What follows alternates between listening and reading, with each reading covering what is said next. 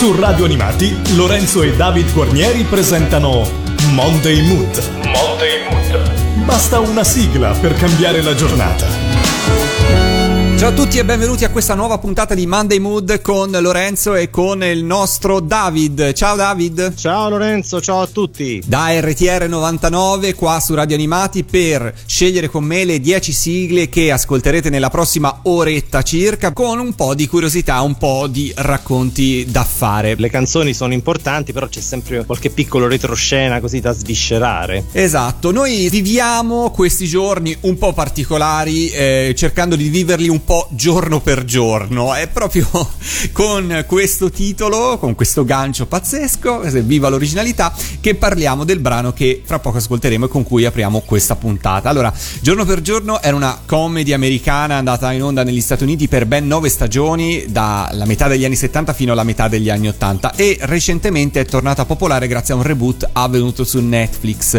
Tu seguivi questa sitcom? Sì, sì, sì, diverse puntate ne ho viste, sì, sì, sì, divertente, molto divertente, divertente, però era anche una sitcom a suo modo anche originale perché trattava temi abbastanza delicati. Al centro c'era una famiglia cubano-americana in cui la mamma era un'infermiera dell'esercito sì. che si occupava anche di depressione, stress post-traumatico, insomma, spesso c'erano delle difficoltà. Però era comunque una situation comedy dai toni abbastanza stemperati. Sì, sì, sì, sì. La serie in Italia è arrivata su Canale 5. Io la ricordo poi su altre reti, però il, il primo passaggio avvenne su Canale 5. Questo te lo ricordi, David? Assolutamente sì. Sì, sì, sì, sì. E la sigla che fra poco ci ascolteremo è cantata da uh, una certa Alessandra Volpe, che realizzò per la cam di Detto Mariano il brano. Eh, vi dico che io ho provato a cercare qualche informazione su questa Alessandra Volpe, non si trova molto. Ho trovato però una sua omonima uh-huh. che canta un mezzo soprano, ma posso garantirvi che non è lei. Per ah. cui, insomma, se vi mettete alla ricerca di, di Alessandra Volpe, sappiate che non è lei. Tu, Davide, sai qualcosa? Qualcosa di più? Assolutamente no, proprio zero totale. Ammesso che effettivamente poi si chiami così perché potrebbe anche essere un nome d'arte. Eh? Poteva essere un nome d'arte, effettivamente. Chissà, chissà. Magari era una tennista, una corista di studio, chissà. Eh, non, non lo possiamo escludere, non lo possiamo escludere. Noi invece continuiamo a ascoltarla comunque con la sua voce. Iniziamo così con Giorno per giorno.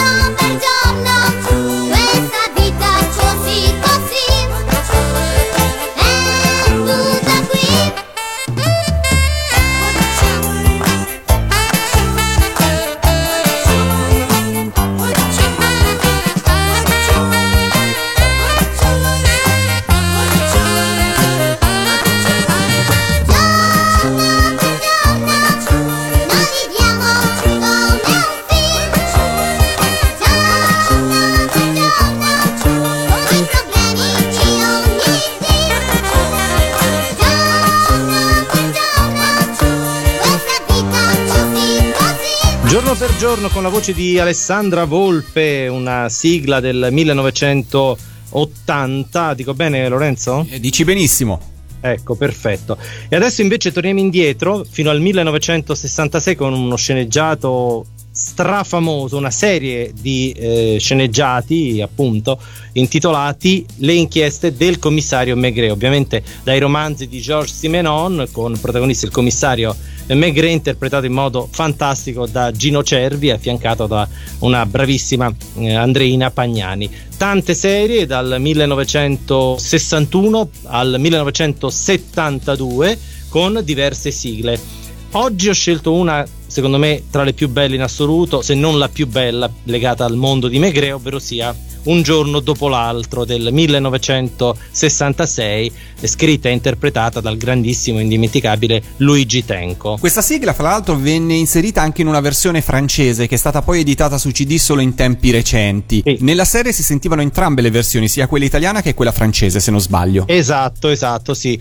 L- I titoli di, di, testa erano interpretati proprio da Tenco in francese, con eh, proprio una um, edizione curata proprio da un autore eh, francese, naturalmente, Chaumet Romeo se non vado errato. E questa canzone tra l'altro è una delle ultime incise dal, dal grande Tenco prima di quel eh, diciamo così tragico Sanremo del 1967 ed è sicuramente una delle più intense sigle televisive. Sì forse anche una delle prime da un punto di vista discografico. Ricordiamoci insomma si sta parlando dei primi anni 60 ma Tenco la compose proprio con lo scopo di diventare sigla oppure fu composta e poi finì come sigla? Questo si è mai saputo? penso come canzone a sé stante. Poi la RCA magari sarà stata così incaricata dalla RAI per uh, avere una sigla e, e, avranno pensato a lui, magari così per uh, testimoniare uh, il suo momento. Insomma, era, era, entrato nella scuderia RCA non da tanto tempo, quindi per dargli anche una maggiore visibilità. Giustissimo. La serie del commissario Maigret è fantastica. Io devo dire che è una delle serie che, nonostante gli anni, perché ovviamente gli anni si fanno, si fanno sentire, però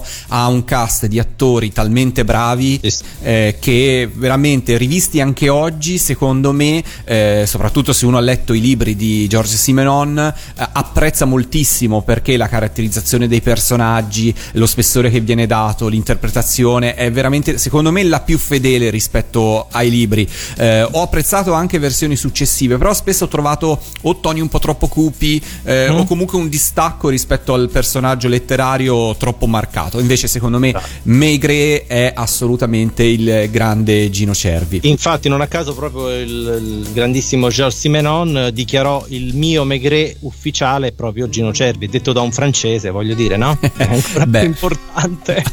Assolutamente sì, infatti. Bene, allora ascoltiamocelo Luigi Tenco su Radio Animati, un giorno dopo l'altro. Un giorno dopo l'altro il tempo se ne va.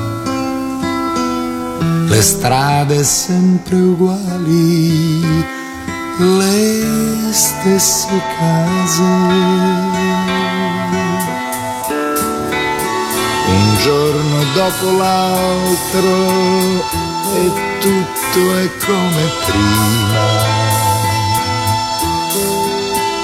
Un passo dopo l'altro, la stessa vita e gli occhi intorno cercano quell'avvenire che avevano sognato, ma i sogni sono ancora sogni e l'avvenire è ormai quasi passato. Un giorno dopo l'altro la vita se ne va domani sarà un giorno uguale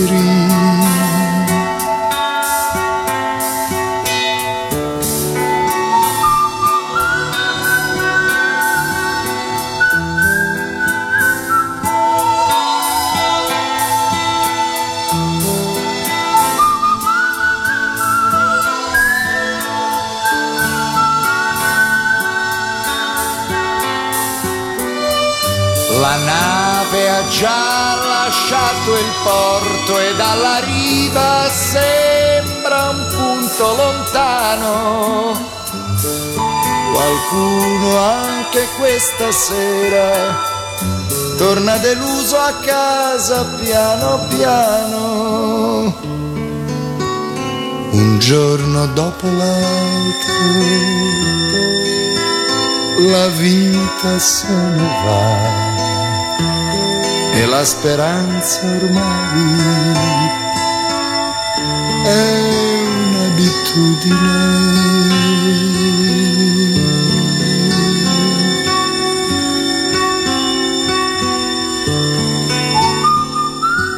Luigi Tenco su Radio Animati nel Monday Mood, le inchieste del commissario Maigret. Siamo Lorenzo e Davide. Come ogni settimana vi teniamo compagnia con eh, le nostre sigle pescate dagli archivi sterminati di Radio Animati. Ormai siamo più di 11.000 brani che, eh, vengono, che sono catalogati e inseriti in rotazione, però alcuni dei quali magari non vanno in onda molto spesso, per cui potreste non averli mai sentiti. E quindi siamo qua noi a farveli conoscere, a ripescarli.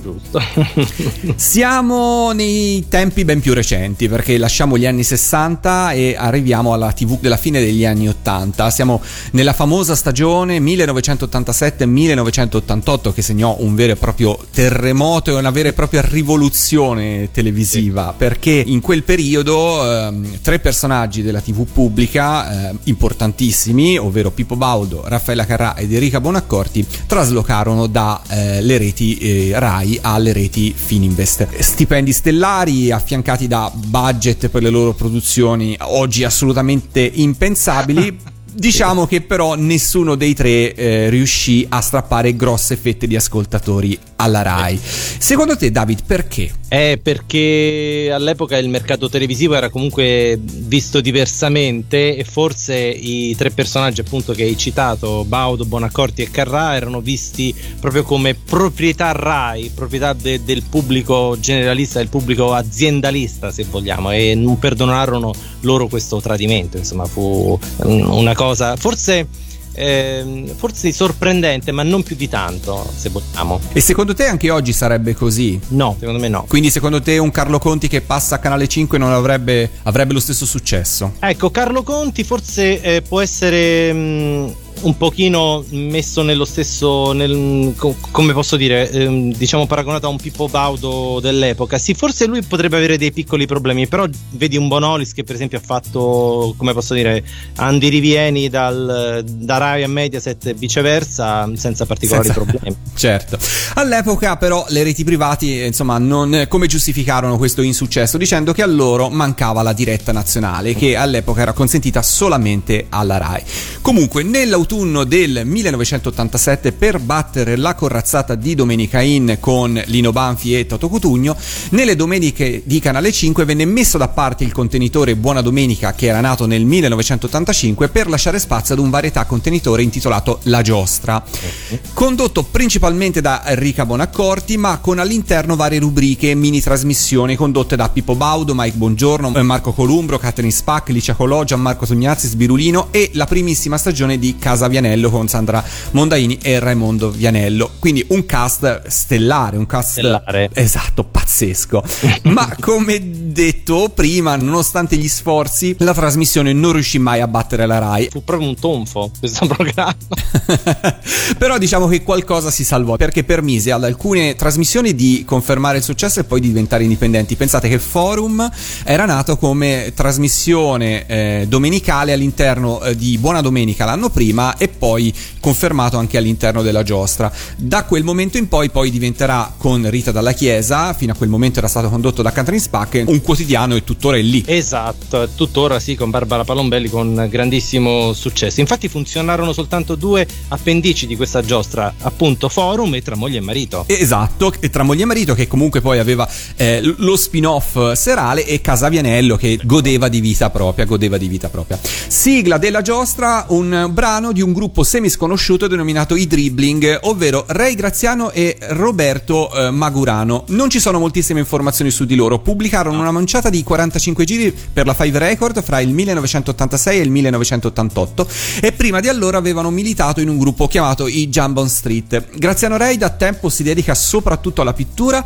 con importanti riconoscimenti di critica ed eventi in giro per l'Italia. La sigla della giostra ha un sapore che io definirei un po' la Sergio Caputo. Io la definisco un po' così. è vero, è vero, è vero. Tra l'altro c'è una cosa mh, curiosa, è che la giostra dei dribbling era la sigla iniziale, Sì. ma la sigla finale era cantata niente meno che da Mina e si intitolava Serpenti. E tanto per rendere ancora più, come posso dire, eh, emblematico questo spettacolo con una chiusura ad hoc, no? Ma ehm, la giostra appunto non andò bene e non, non ci fu il trampolino di lancio neanche per questa bella canzone che magari nelle prossime puntate di Monday Mood potremmo anche proporre perché è comunque una bella canzone. Perché no? Così poi magari ci racconterai anche l'evoluzione discografica di questa canzone. Certo. Nel frattempo ci ascoltiamo i dribbling con la giostra. La giostra di Rodolfo Valentino Bambino non era di astronavi o robot. Su quel cavallo bianco cavalcava il destino e a Hollywood Shake arrivò.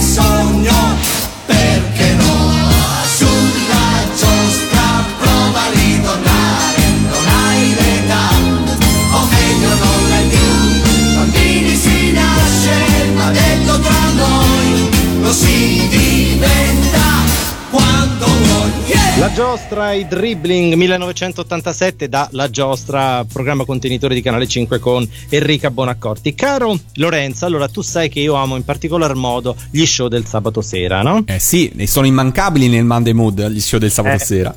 Tanto più visto che siamo in autunno, mi piace agganciarmi alla Lotteria Italia. Mi pare un'ottima idea, magari vinciamo. Esatto, sì, magari, non sarebbe, non sarebbe male. Beh, questa edizione eh, è del 1989-90 e parliamo della decima, appunto, mh, messa in onda della decima edizione di Fantastico, quindi lo show per eccellenza degli anni 80. Un cast all star anche in questo caso, quattro animatori famosissimi, ovvero sia Massimo Ranieri, Anna Ox, Alessandra Martinez e Giancarlo Magalli. Tra l'altro Anna Ox ha confermato dopo il grande successo ottenuto nell'anno precedente, 88-89, come showgirl di Fantastico, affiancata in quel caso dal mattatore che era Enrico Montesano. Appunto, dopo questo successo dopo la vittoria al Festival di Sanremo con Fausto Leali, la Oxa venne confermata come prima donna di questo Fantastico. E a lei venne messo vicino così il cantante attore eh, più famoso di, di- di quegli anni e non solo, che è Massimo Ranieri. Diciamo che l'idea di base era appunto quella di un recital a due Poi vennero anche inseriti Giancarlo Magalli per i giochi e Alessandra Martinez per il balletto. Beh, come si suol dire, spesso le cose sulla carta funzionano, ma poi alla, alla resa dei conti, e non è una, un'affermazione a caso, non fu proprio così, perché diciamo che i rapporti tra mm, Anna Ox e Massimo Ranieri non erano proprio tra i migliori. Diciamo che forse vanno così eufemisticamente, vanno più d'accordo eh, Biden e Trump. Ecco. Mm. Adriana Volpe e Giancarlo Magalli. Bravissimo, bravissimo. per arrivare a cose più televisive. esatto, esatto. Quindi diciamo le, i due non andarono per niente d'accordo e questo era proprio evidente di fronte a, diciamo, ai telespettatori che seguivano ogni settimana Fantastico. Questa edizione purtroppo non andò particolarmente bene. Motivo anche della querel tra i due fu proprio la sigla, perché entrambi la eh, pretendevano, diciamo, sia eh, la Oxa che Ranieri e la Rai così per non scontentare l'uno o l'altra eh, non la affidò a nessuno dei due e quindi dovettero ripiegare su Fantastico Bis che andava in onda dal lunedì al venerdì condotto da Giancarlo Magalli. Infatti ogni settimana eh, si alternarono eh, Ranieri con la canzone che ora ascolteremo e la Oxa che cantò un motivo tratto dal suo album Tutti i brividi del mondo intitolato L'ombra. Tipo le targhe alternate. Bravissimo. Le settimane dispari Ranieri, le settimane pari Anna Oxa. E, e, diciamo la cosa non serviva a nessuno dei due. ecco. No, però la canzone eh, è bella di Massimo Ranieri e venne appunto eh, utilizzata come mm, brano di lancio del suo album pubblicato nell'autunno 89 intitolato Un giorno bellissimo, che è anche il titolo della canzone che ci ascoltiamo. E questo disco Ranieri lanciò anche come autore un giovane Marco Masini che firmò per lui una canzone che poi riprese Masini nel 90 e si intitolava Dal buio. Ah, questo non lo sapevo, cioè sapevo che esisteva la versione di Ranieri, pensavo fosse successiva, invece è precedente alla versione di, Sì. incisa da, da Masini. Prima, um, Massimo Ranieri, sì. La cantò prima lui. Bene, allora ascoltiamocelo. Massimo Ranieri su Radio Animati. È un giorno bellissimo qui accanto a te. È un giorno dolcissimo perché tu sei bella come sei, dolce e scapigliata come il mare e questa luce ci fa rivivere. Ed io non so più che dire, vorrei baciarti ancora, senza pensare che viene sera e dovrai tornare. È un giorno bellissimo, bellissimo, e precipita, non sai la sabbia di un'altra vita tra le mie dita abbandonata è solo un racconto di promesse ingenue tentate nel volo dei sogni fatti insieme con gli amici di viver felici vite felici è un giorno bellissimo, oh canti insieme a me. È un giorno bellissimo. Bellissimo.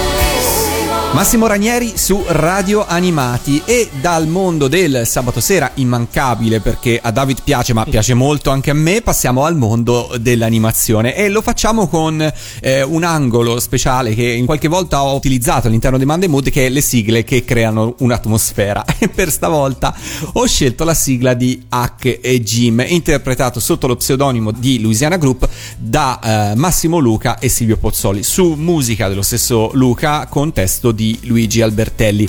Ricordi questa serie, David? Sì, sì, sì, sì, come no. Siamo nell'80, dico bene. Dici benissimo, la serie è una serie d'animazione giapponese liberamente tratta dal libro di Mark Twain, Le avventure di Huckleberry Finn, che arrivò in Italia sulle reti Rai proprio nel 1980 e per quanto eh, sia tratta da un grande classico della letteratura per ragazzi non fa parte dei World Masterpiece Theater e qui io saluto Valentina Chinop e i miei ex colleghi di Ventura ma era un piccolo tormentone fra di noi per cui li volevo salutare certo. cosa che invece accadrà per la serie Tom Story quello era un World Masterpiece Theater che arriverà in Italia l'anno successivo tu ricordi anche la sigla ti piaceva David? Sì, sì, sì, molto un bel pezzo, sì, sì, è fatto bene a sceglierla in effetti. Poi devo dire molto ben firmato, appunto Vince Tempera, Massimo Luca, Luigi Albertelli. insomma. Esatto, vince Tempera all'arrangiamento, un cast ovviamente di tre nomi importantissimi della musica italiana. Ma tornando appunto alla sigla, non la si può annoverare comunque fra le grandi hit, eh, considerando oltretutto il periodo in cui è uscita e quanto hanno venduto altre sigle che sono uscite subito prima o subito dopo H. Jim. Però va detto va detto a discolpa che insomma la programmazione della Rai per questa serie non giovò probabilmente eh, moltissimo a, a questa, a questa sigla però insomma resta per me almeno per me diciamo una sigla perfetta musicalmente ispirata alla trama del cartone animato e con un testo cucito su misura da Luigi Albertelli per cui ce l'ascoltiamo Ehi, H e Jim, nel cuore caldo del profondo sud.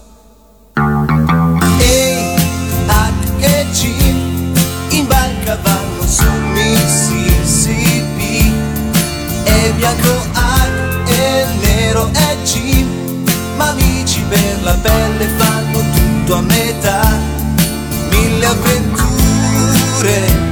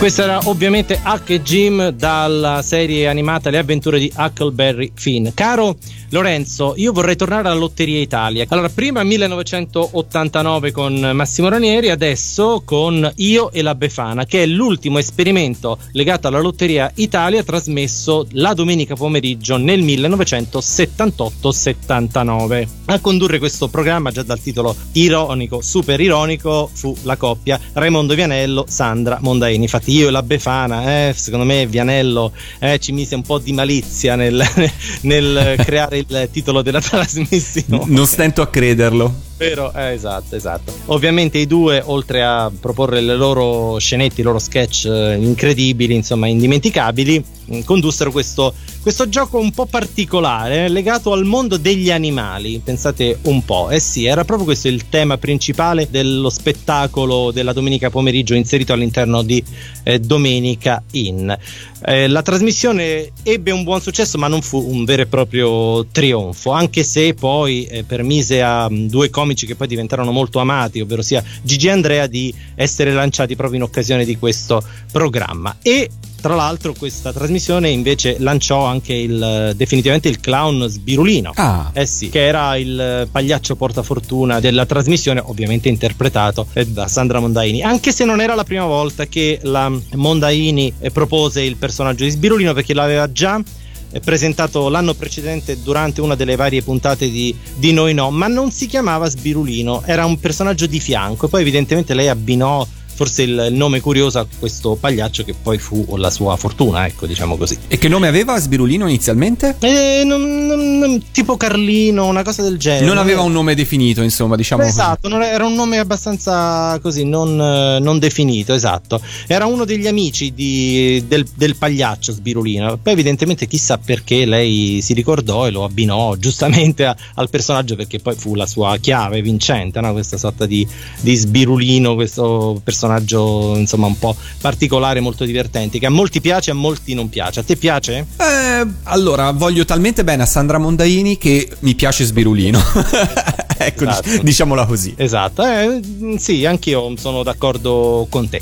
Comunque la, mm, la sigla di apertura del- dell'anteprima di Io e la Befana era proprio Sbirulino, la canzone che conosciamo benissimo, molto divertente. E il, eh, il lato B del 45 giri invece era la sigla di Io e la Befana, sigla di apertura interpretata da Sandra Mondaini. Si intitolava Rabarbaro, Rabarbaro. Vabbè, molti ti chiederanno: ma che titolo è? Perché questo? Cosa c'entra il Rabarbaro? Non c'entra in realtà nulla. Perché ehm, così almeno spiegò Vianello eh, in una delle varie puntate dello show. Il Rabarbaro Rabarbaro è un modo teatrale che usano le comparse per fare i rumori di fondo. Ah, Ecco, rabarbaro, rabarbaro, rabarbaro, rabarbaro, per fare, non lo so, il brusio. il brusio, bravissimo.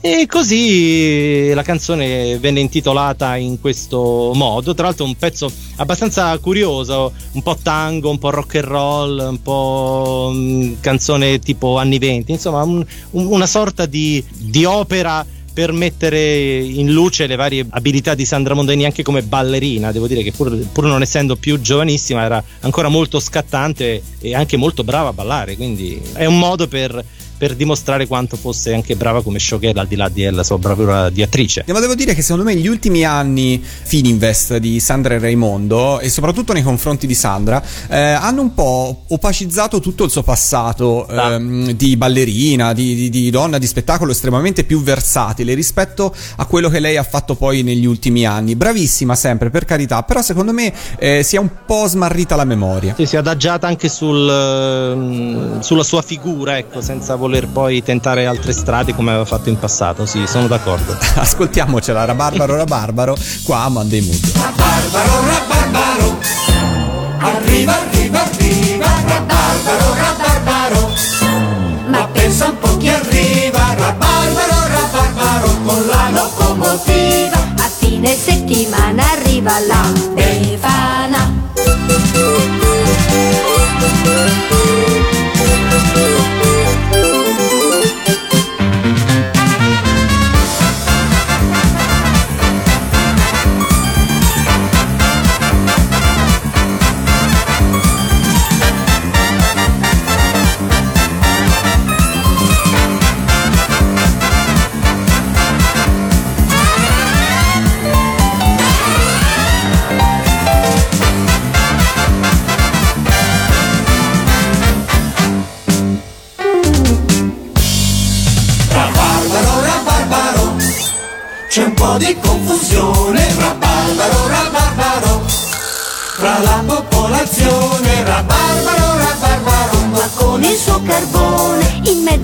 Buriana arriva la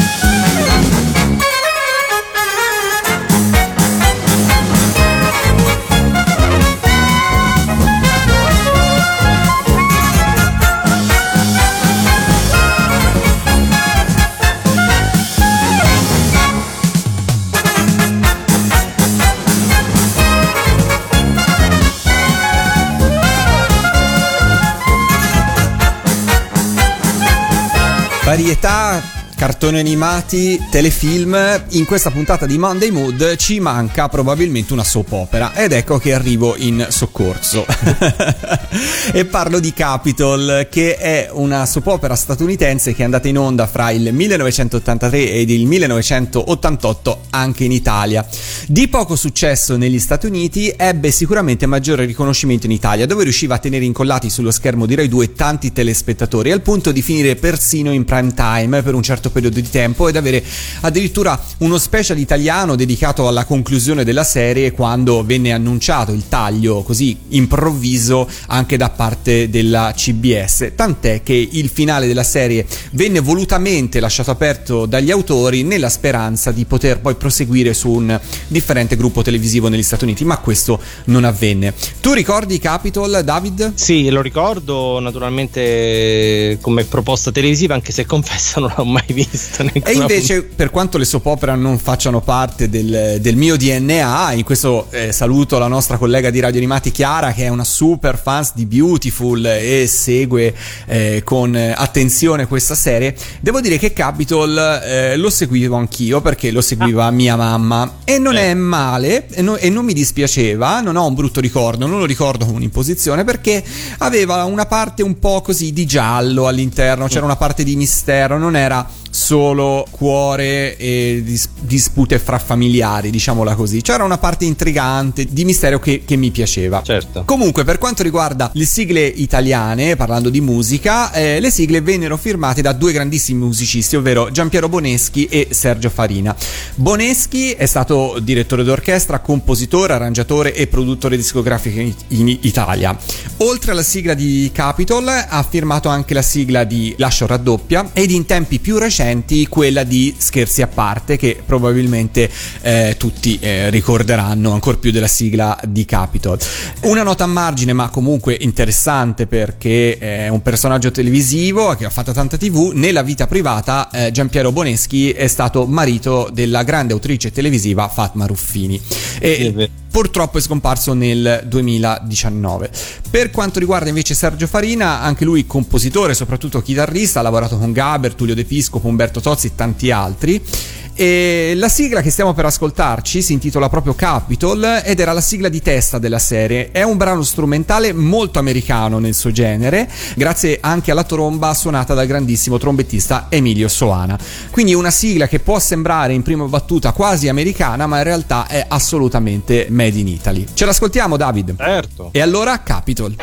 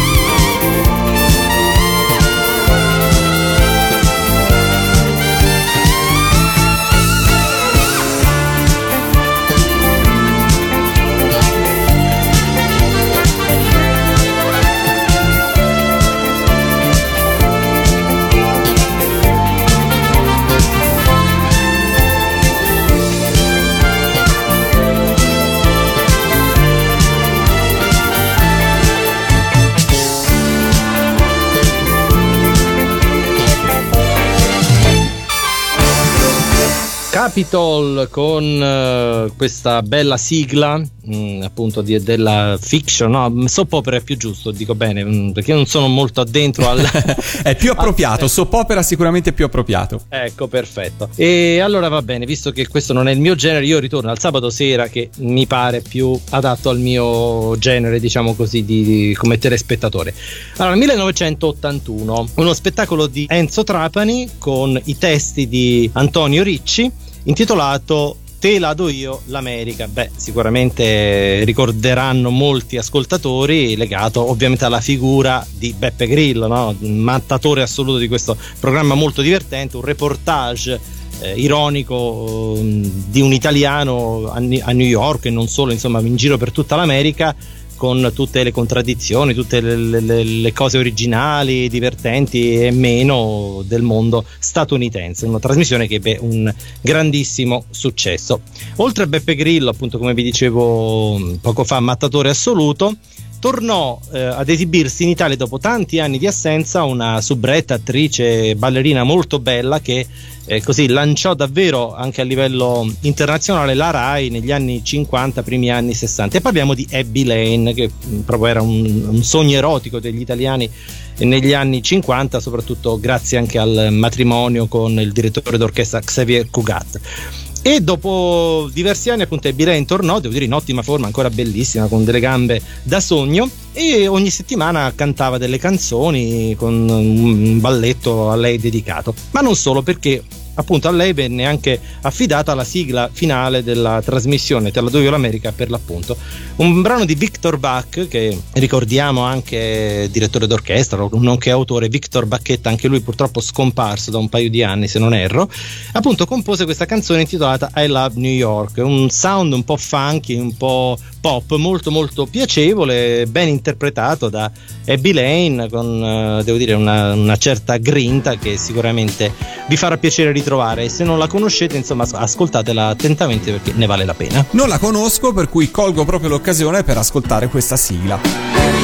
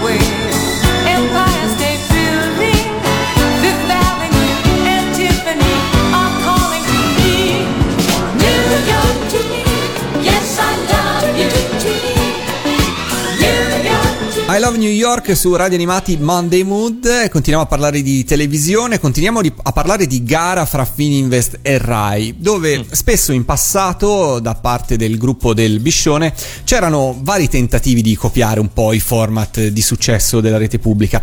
Me ne vengono in mente un po', David, anche a te? Sì, sì, sì, beh, eh, insomma, premiatissima, no? Che voleva essere una risposta a Fininvest a fantastico e a canzonissima, col rimando, no? Col superlativo assoluto. E poi così una rotonda sul mare che riprendeva un po', ecco, anche quello lo, schema di canzonissima in una forma diversa. Ricordo ore 12 con Gerry Scotti, che era proprio il copia e incolla dei fatti vostri. Pudorato, veramente. Comunque, è questo il caso anche della trasmissione Bellezze al bagno, nato nel 1989 e diciamo così notevolmente ispirato al ben più anziano Giochi senza frontiere, che invece aveva bu- debuttato nel 1962.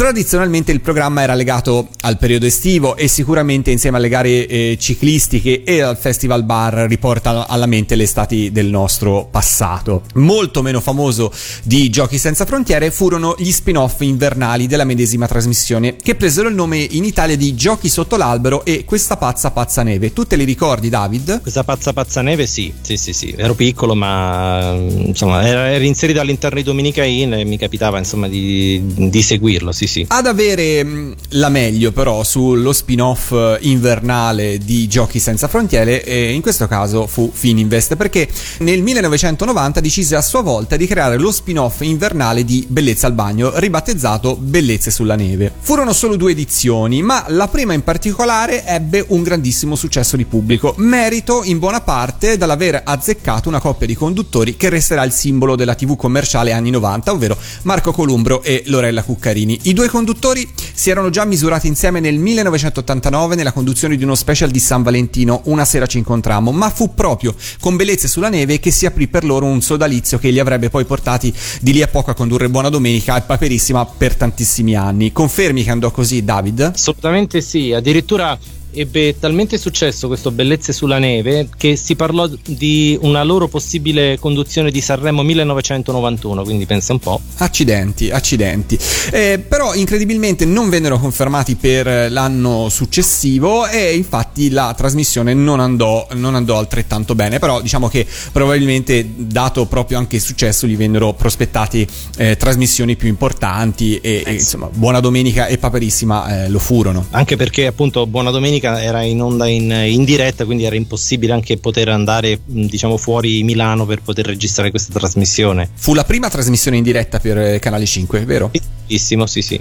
Ottobre 91, sì. Tornando invece a Bellezze sulla neve, la sigla che ci ascoltiamo è interpretata da Marco Columbro e Lorella Cuccarini insieme a Francesco Salvi, che nella prima edizione di Bellezze sulla neve ricopriva un po' il ruolo comico, la spalla comica, e Sì. si intitola O Signorina. E io sono certo che molti di voi la ricorderanno. È divertente, secondo me, questa canzone anche perché eh, all'interno del brano il siparietto fra i tre è abbastanza irresistibile. Tra l'altro uno degli ultimi 45 giri di sigla ad essere pubblicati. Eh beh, almeno per la Five Records sì, anche Ah. perché siamo nel a cavallo 90-91, i 45 giri stanno per scomparire, diciamo che dal 92 in poi saranno veramente pochissimi quelli sul mercato, dal 93 in poi non ci saranno più, per cui è vero, è anche una delle ultime sigle ad essere pubblicate su questo supporto. Ascoltiamocela, oh signorina. Sveglia ragazzi, l'amico Gallo ha fatto cri cri. Scendi dai miei sci, imbranato. Siete pronti?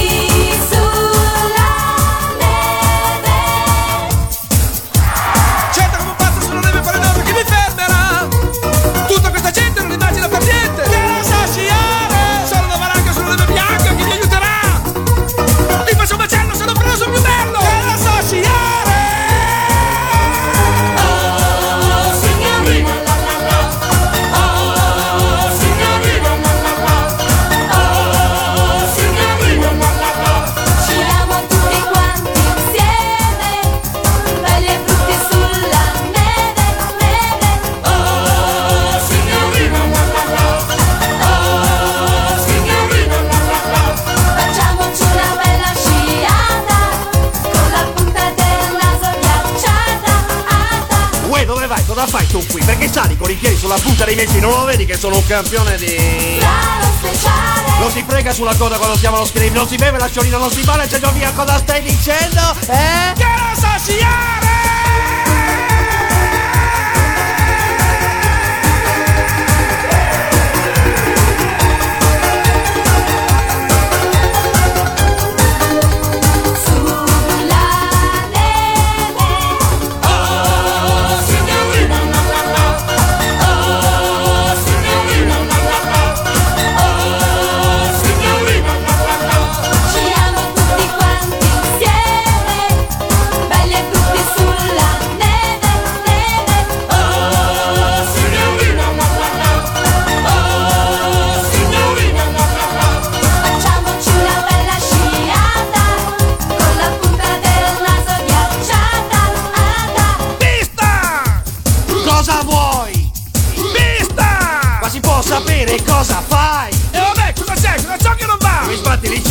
Così. E vabbè, cosa c'ho? Cosa c'è? Cosa c'ho? Che non sa sciare Signorina Signorina Signorina, sono io! Ma no, signorina, io sono io. No, no, sono io! Io nel dettaglio! Ma no, sono io, sono un campione di slalom molto speciale. E io sono arrivato secondo! Quando?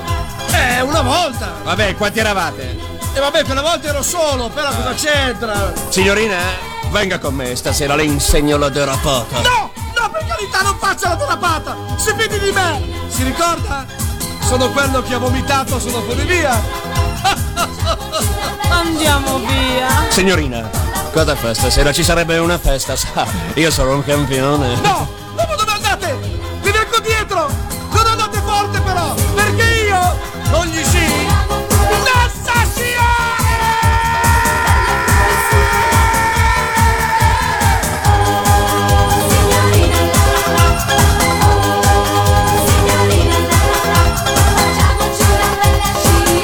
Oh signorina, Lorella Cuccarini, Marco Columbro e Francesco Salvi, sigla di Bellezze sulla neve. Lorenzo, senti, io rimarrei in tema Fininvest, che dici per chiudere? Restiamo sulle reti Fininvest, Mm? sì. Allora, parlavamo proprio poco fa di, di- di risposte Fininvest eh, allo strapotere Rai, in questo caso 1984. Rai 1 aveva, diciamo così, sul video il sabato sera al Paradise nella sua seconda edizione, sempre eh, diretta da Antonello Falqui con Oresti Leonello conduttore, un'edizione monstra con tantissimi eh, big come le gemelle Kessler, Milva, addirittura Mariangela Melato come showwoman, ballerina, insomma una cosa abbastanza originale. E Canale 5 rispose con un altro maxi show costosissimo, fu lo spettacolo più costoso mai prodotto ehm, fino a quel momento dalle reti Fininvest, insomma, ta- intitolato Risatissima per la regia di Davide Rampello e un cast di attori comici da Renato Pozzetto a mm, Gigi Andrea da eh, Rick e Gian Marco Columbro Brian Garrison e c'era una vedette musicale ovvero sia Ornella Vanoni che nel corso di queste eh, 16 puntate non pronunciò neanche una parola pensa Cantava almeno? cantava e basta Ok. Cioè, praticamente una comparsa di lusso ecco. la trasmissione doveva essere condotta dalla coppia formata da eh, Milli Carlucci e eh, Paolo Villaggio ma Paolo Villaggio il giorno delle registrazioni un po' tipo Walter Chiari con la valigia tutta blu non si presentò per la registrazione ovviamente grande panico per eh, le maestranze media, eh, Mediaset allora Fininvest insomma così grande anche arrabbiatura delle stesse Villaggio decise improvvisamente di non far più parte del cast. Allora, mh, così, la Carlucci, che era la conduttrice designata, venne affiancata da uno dei tanti protagonisti di questo risatissimo, ovvero sia Lino Banfi. E questa, eh, come posso dire, questo abbandono di Villaggio fu la fortuna assoluta di, ehm, dello stesso Lino Banfi perché divenne per la prima volta protagonista di un grande show. Che poi ci abitueremo a lui in veste televisiva perché arriveranno Domenica In e tanti altri programmi anche sulla Rai. Però fino a quel momento era un volto più cinematografico. Esatto, era un volto cinematografico, sì, aveva fatto anche qualcosina in Rai come eh, spettacoli televisivi, ma non come protagonista assoluto e tanto più non in prima serata di sabato sera per intenderci. Tra l'altro, eh, non ho citato eh, tra i protagonisti di Risatissima, un altro comico che grazie a questo Risatissima 84 decollò definitivamente che era Massimo Boldi, col suo TG Cipollino, insomma, io ricordo così facevo le- la seconda media in classe i miei compagni imitavano Massimo Boldi appunto in questo TG strampalato che lui proponeva di settimana in settimana. E Milli Carlucci, oltre a condurre lo spettacolo, naturalmente si propose anche come showgirl, come ballerina, molto prima di Ballando con le stelle e cantò la sigla mh, finale, questa Sentimental Journey, che poi tra l'altro è una canzone americana degli anni 50 molto, molto nota e la, la propose così in una chiave ehm, un pochino elettronica anni 80 mh, molto dance se vogliamo così rispettando pure comunque il, il sapore di, di- di canzone standard appunto degli anni 50 e l'orchestra voglio ricordarlo era diretta da Augusto Martelli che allora era un po' il volto numero uno per quello che riguarda la musica di, di Canale 5 della Fininvest E stavo ripensando al fatto che le sorelle Carlucci, fino a un po' di anni fa, soprattutto in quel periodo, alternavano momenti in cui diventava più famosa una, poi l'altra, poi passava di popolarità una e tornava l'altra. Cioè, erano un po'. sembrava quasi che non potessero avere entrambe la stessa popolarità contemporaneamente contemporaneamente. È vero, in quegli anni appunto Milly dettava legge, poi però alla fine degli anni Ottanta divenne più famosa Gabriella eh, con Cocco, con eh, Sanremo, addirittura due edizioni, eccetera, eccetera, eccetera. Poi Milli, grazie al successo di, di Scommettiamo che, poi è, è tornata ad essere la, la, la, la, numero uno della famiglia. Esatto. La quale poi ti ballando addirittura. Che, insomma. E allora chiudiamo qui questa puntata di Monday Mood con Mirli Carlucci. Vi salutiamo e alla prossima. Ciao! Ciao, ciao!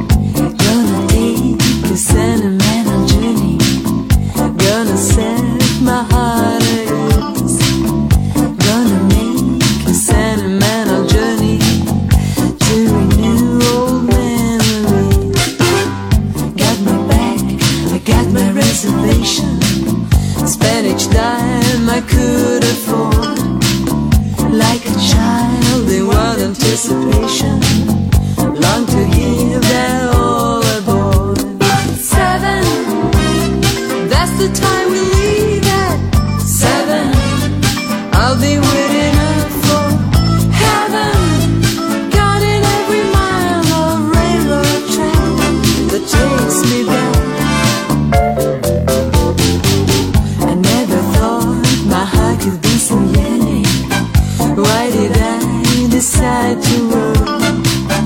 Gonna take a sentimental journey.